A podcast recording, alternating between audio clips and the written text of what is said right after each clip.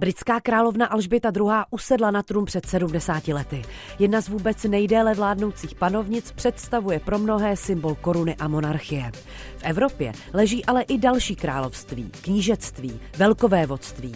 Je jejich fungování a význam srovnatelný se spojeným královstvím? Na to bude hledat odpověď dnešní Evropa Plus. A tou vás provede Pavlína Nečásková. Evropa Plus.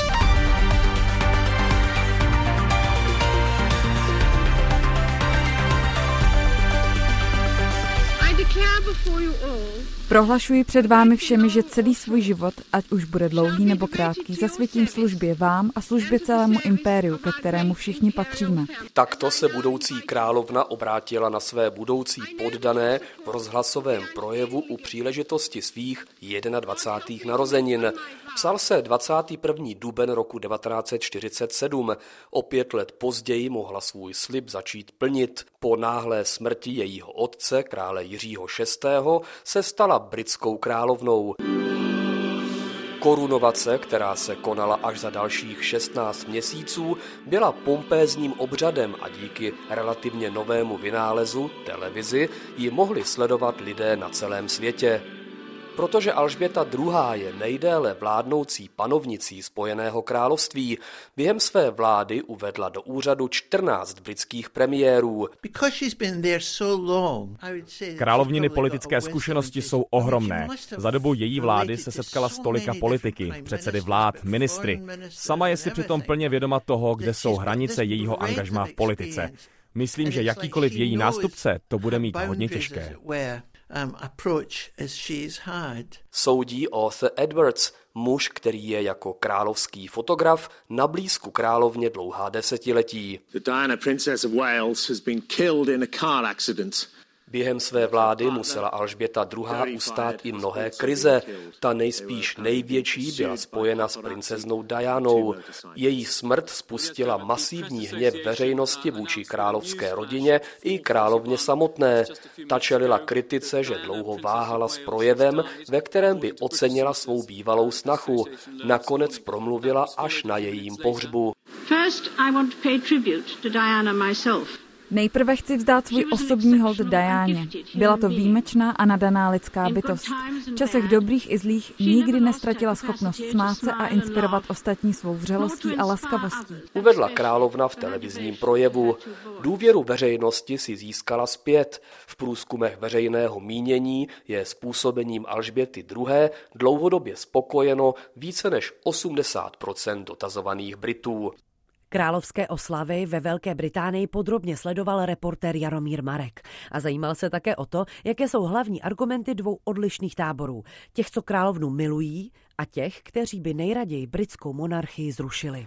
Ať už je to královská svatba, narození královského potomka nebo oslava jubilea, někde poblíž nikdy nechybí skupinka skalních příznivců monarchie. Přehlédnout je nejde, na sobě mají oblečení ušité z maličkých britských vlaječek, v ruce pak prapor s portrétem královny či jiného člena její urozené rodiny. Well,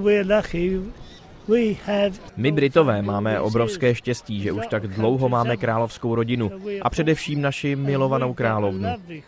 Osmdesátník Terry Hutt je asi největším fanouškem královské rodiny. Je také možná jediným poddaným, pro kterého má královna přezdívku. Prý mu říká Mr. Union Jack, tedy pan britská vlajka. Stovkami vlajek má totiž potištěný nejen oblek, ale i klobouk a vázanku. Jeho posedlost královskou rodinou začala za války, když se potkal s králem Jiřím VI. a královnou Alžbětou. Čekat na příležitost spatřit alespoň na okamžik královskou rodinu se stalo jeho celoživotní vášní. Jsem velmi hrdá na naši královskou rodinu. Dělají toho tolik pro naši zemi, pro naše lidi. Myslím, že by si jich měli vážit. Všichni jsou prostě úžasní a především její veličenstvo královna. Svěřuje se Maria Skotová, která je rovněž zapálenou obdivovatelkou monarchie. Ta má ale i své odpůrce. Jsem republikán a kdyby to bylo na mě, zrušil bych monarchii hned zítra. Vím ale, že především královna je mezi lidmi velmi oblíbená. Mám pocit, že si lidé přes ní potvrzují, že jsou Britové. Z mého pohledu je to hloupost, když jsme ve 21. století. Jsem zvědav, co se stane, až tady královna nebude, jestli se ten sentiment přenese i na jejího nástupce. Předjímá spisovatel Paul Sylvester. Republikánů ale není v Británii mnoho. V poslední době bylo toto hnutí nejvíce aktivní kolem tragické smrti princezny Diany, kdy se britská monarchie otřásala v základech. Řekl bych, že je to generační otázka. Předpokládám, že během příštích 15-20 let nastane konec monarchie, protože ji už lidé nebudou dál považovat za užitečnou.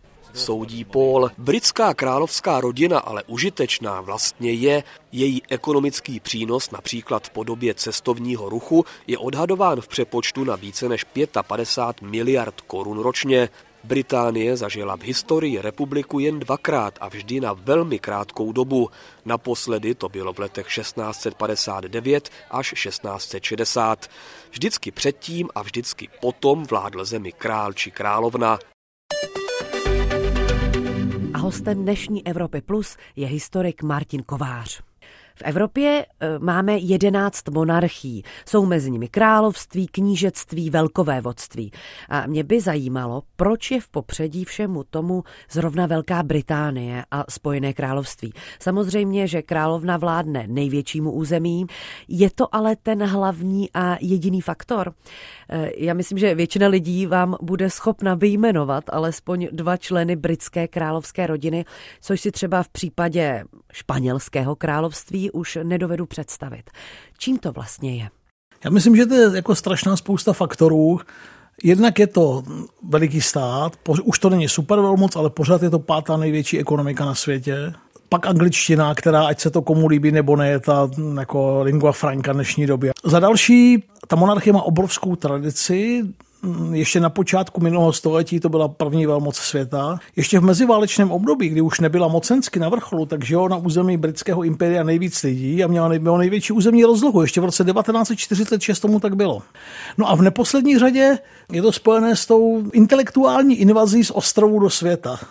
To jsou ti Sherlockové, Holmesové, Agáty Christy, Erkilové, Poirotové, to, co si všichni jako strašně rádi, a, a, ti, a ty Beatles, anebo Sex Pistols, jak kdo chce, a ti Queeni. Ten a to fr... je propojené s královnou? Ne, ale jsou Británii. A ostatně, když jsem teď říkal Mercuryho, vzpomíme si, jako na když přišel v tom Hermelínu Queen, jo, tak to poutá pozornost k té zemi, a v čele té země jako stojí, a teď ještě k tomu 70 let, to je na dotek věčnosti. Ta rodina je strašně jako mediální a, a, a plná afera skandálu, což má veřejnost skandálu chtivá ráda. A navíc v posledních pětistech letech v čele toho, čemu se říká západ, včetně všech těch inovací a toho všeho, tak skoro pořád stály ty anglosaské národy.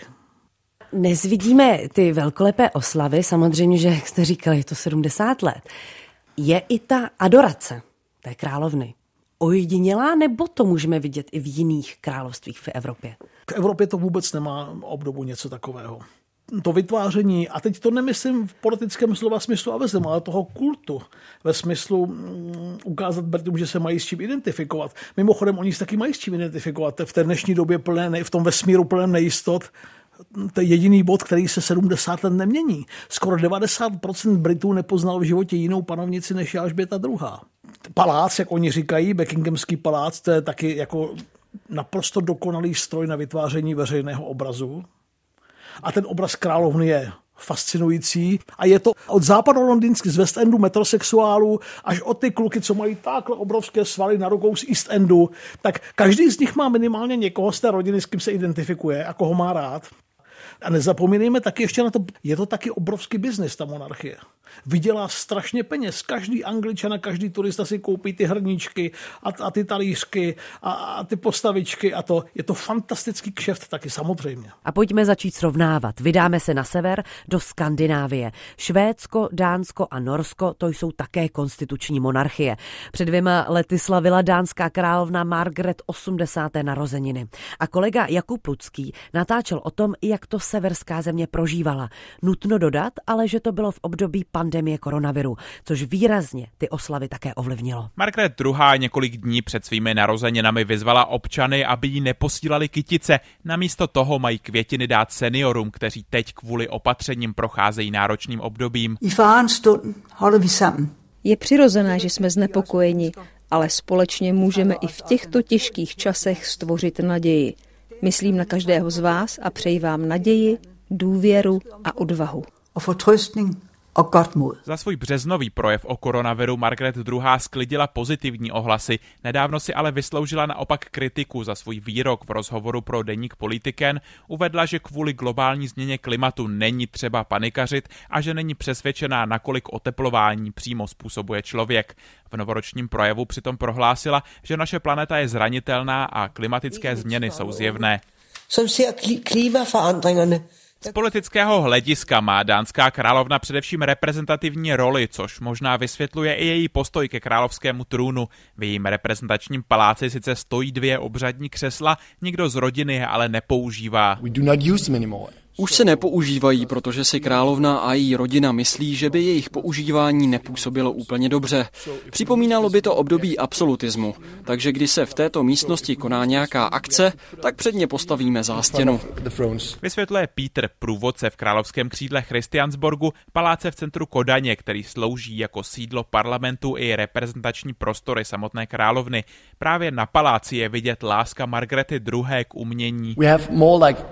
Výzdoba tady v zámku je vesměs klasická, ale je tady i tento moderní koberec. Takový první náznak, že se tady v paláci objevují i moderní prvky.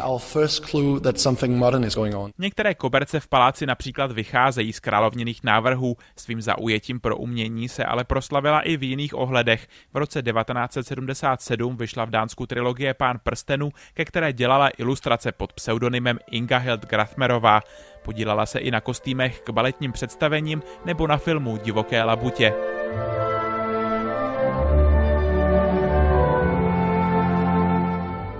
Láska k umění ovlivnila i plánované místo posledního odpočinku královny. Prostor si nechala navrhnout na začátku nového tisíciletí. Na tvorbě obřího skleněného sarkofágu se podílel i český sklář Zdeněk Lhocký. Je to taková jako takový batiska, taková ponorka. Uprostřed níž plujou dvě postavy v rubáších, mm, královna Margareta II., její veličenstvo a princ Henrik. Alespoň část oslav královna Margaret II. přesunula svou plavbu do města Orhus ovšem až na příští rok, kdy bude 81. Pane Kováři, jsou třeba království ve Skandinávii vůbec srovnatelná s Velkou Británií, nebo je to úplně něco jiného? Ne. To, to by stačilo říct jako ne a pak ještě to mnohokrát zopakovat. To jsou ty takové občanské monarchie. Oni mají, že oni mají jako velikánskou tradici historickou. To jsou ostatně monarchy od raného středověku. Byť tam často byly ty různé personální unie a proměňovalo se to. Ale ta Skandinávie celá je taková jako hodně.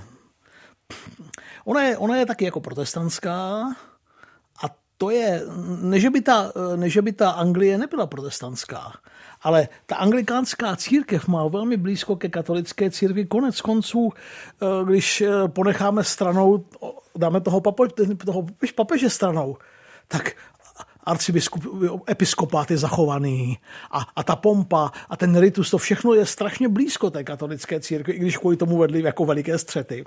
A tohle je taková ta civilní, strohá, bergmanovská, je tam zima, je to strohé, je to hodně jako, i ta architektura jiná. A k té monarchii, tak uh, Karel 16. Gustav, Bernadotte, že jo, té dynastie z napoleonské éry, to začínalo jedním ze slavných napoleonských maršálů. Teda v porovnání s tou britskou je to legrační. Ale a přitom taky vládne dlouho. On po smrti svého dědečka vládne od roku 1973. No tak to po čertech teda není málo. No, není to žádný biznis, nebuduje to, a teď to opravdu nemyslím to slovo zle, byť to v českém kontextu ten kult nezní pěkně, nebuduje to ani v náznaku ten, ten, ten královský kult, Není, ty, ty, ty monarchie, kdo to dneska viděl, nejsou pompézní, nejsou okázalé, vůbec si na to nepotrpí. Jsou civilnější. Jsou mnohem civilnější.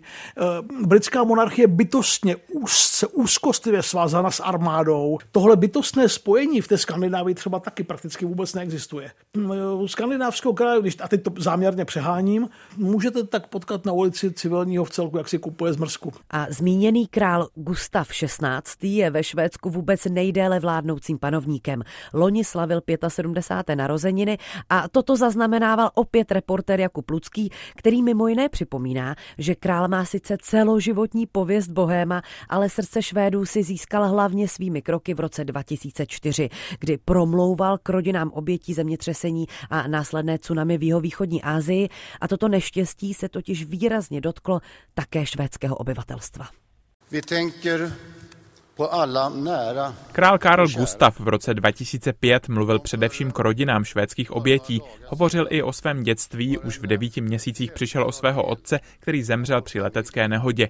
I kvůli tomu nastoupil Karl Gustav na trůn jako mladý v 27 letech hned po studiích a službě v armádě. då min älskade förfader Protože můj milovaný děd a švédský král Gustav VI. Adolf zemřel, já nastupuji na jeho místo jako král této země. Mým královským jménem bude Karl XVI. Gustav. Karl den 16 Gustav. Ve skutečnosti je ale nynější panovník teprve desátý Karel na švédském trůně. Vysoké číslo vychází z rozhodnutí jednoho z jeho předků, Karla IX., vládnoucího v 17. století. Ten se totiž rozhodl započítávat do rodu i fiktivní krále z dobové literatury. Ani ne tři měsíce po nástupu Karla XVI. Gustava vešla v platnost úprava švédské ústavy připravovaná jeho předchůdcem Gustavem VI. Adolfem, která převedla většinu královských pravomocí do rukou parlamentu a jeho předsedy. Švédský král tak na rozdíl od jiných hlav státu například nepodepisuje nově přijaté zákony a projevy v parlamentu má vždy pouze na výslovné pozvání jeho předsedy. Svá zbývající privilegia využil nynější panovník například, když povýšil svou nastávající manželku, německo-brazilskou překladatelku, do šlechtického stavu. Na jejich velkolepé svatbě v roce 1976 hrála například i švédská skupina ABBA.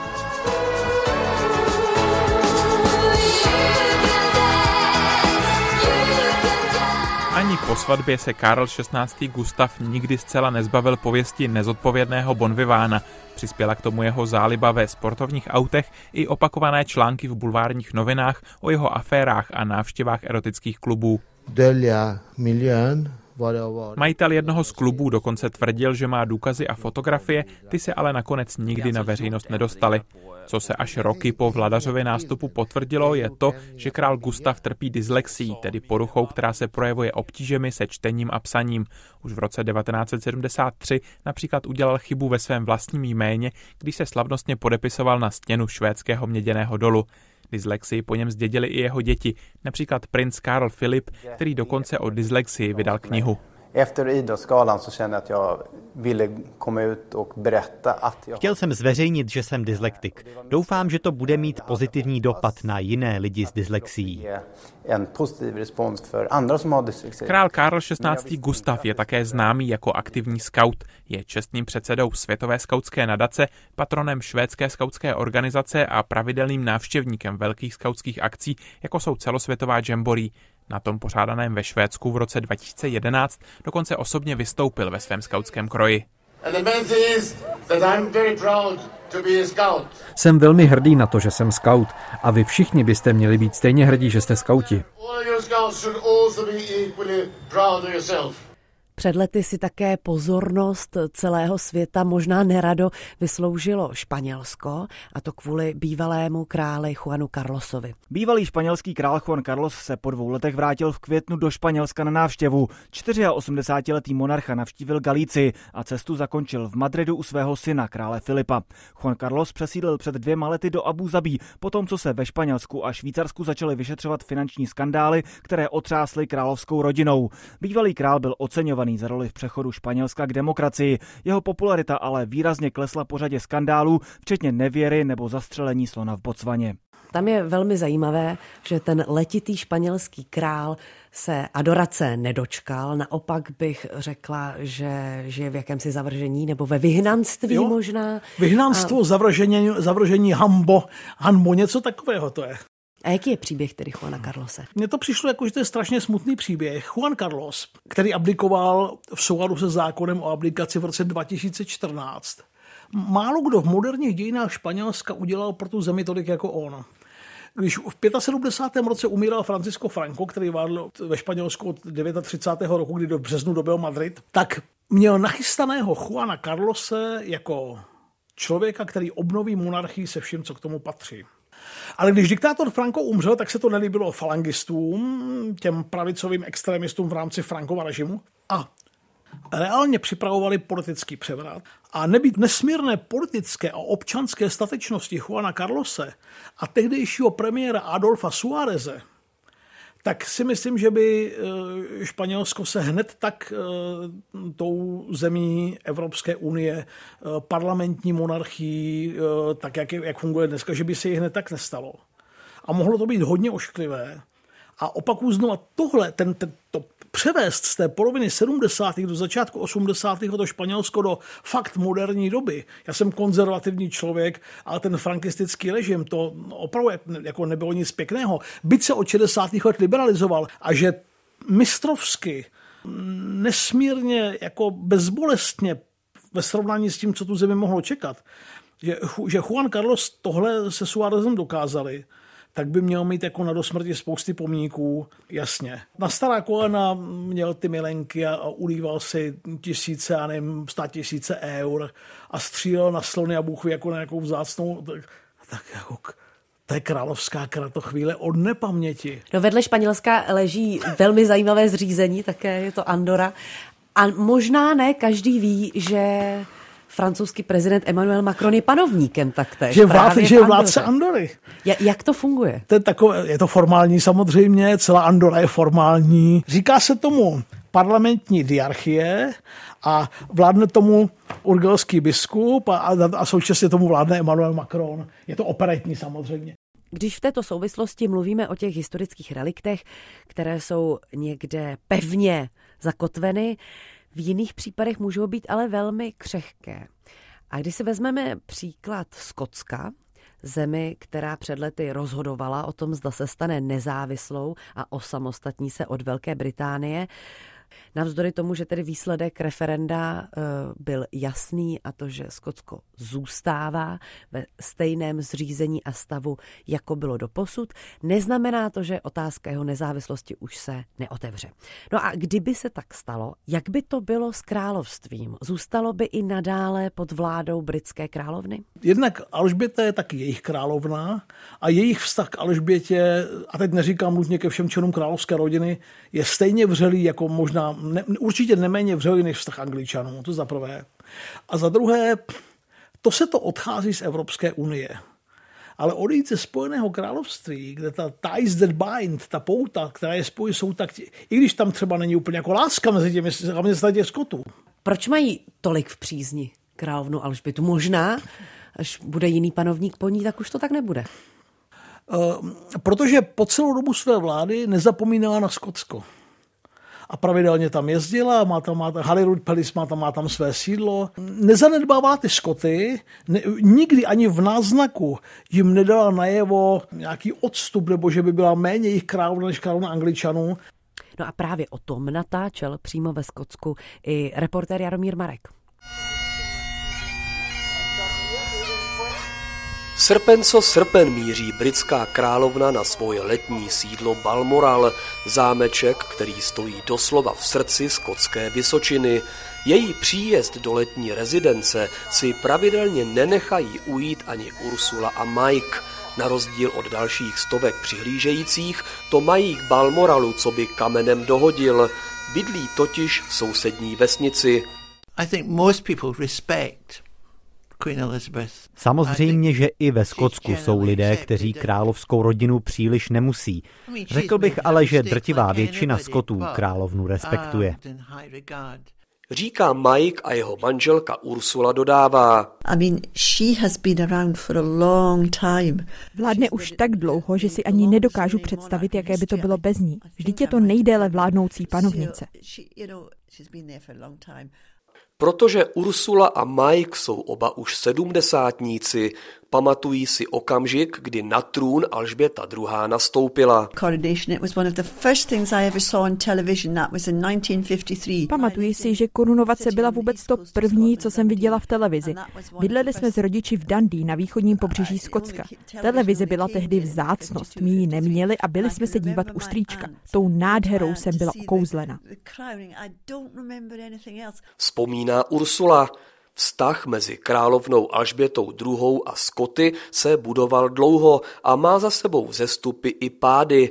Faktem ale je i to, že když se drtivá většina dnešních obyvatel Skotska narodila, Alžběta II. už vládla. Alžběta má skotskou krev. Jo. Pokud se týká panovnice, tady nejsou výhrady v podstatě. Má to určitou stabilitu a kontinuitu. I když teda je to monarchie dědičná, možná, že se zaplať pán že dědičná, protože aspoň se té monarchie nezmocní někdo, kdo náhle se objeví někde z pozadí, tak eh, mě to vyhovuje. Filozoficky mě to vyhovuje. Teda. Hodnotí Paul Millar, ve Skotsku se sice nenarodil, v Edinburgu ale žije už 54 let a tak se za Skota tak trochu považuje.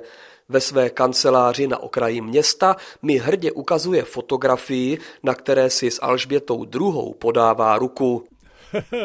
v Brně. Tohle je v Brně. Takže poddaný jejího veličenstva z Edinburgu se s královnou setkal v Brně. Zajel si do Brna setkat se s královnou, ano. Teda jako to. Tehdy byl Paul Millar českým honorárním konzulem a do Brna ho přivedli pracovní povinnosti. Teď už je v důchodu, ale o politiku se dál živě zajímá. Jak říká, královnu mají ve Skotsku rádi. Otázkou je, jak tam jednou přijmou jejího nástupce. Reportáží Jaromíra Marka končí dnešní Evropa Plus. Jejím hostem byl po celou dobu historik Martin Kovář a od mikrofonu se s vámi loučí Pavlína Nečásková.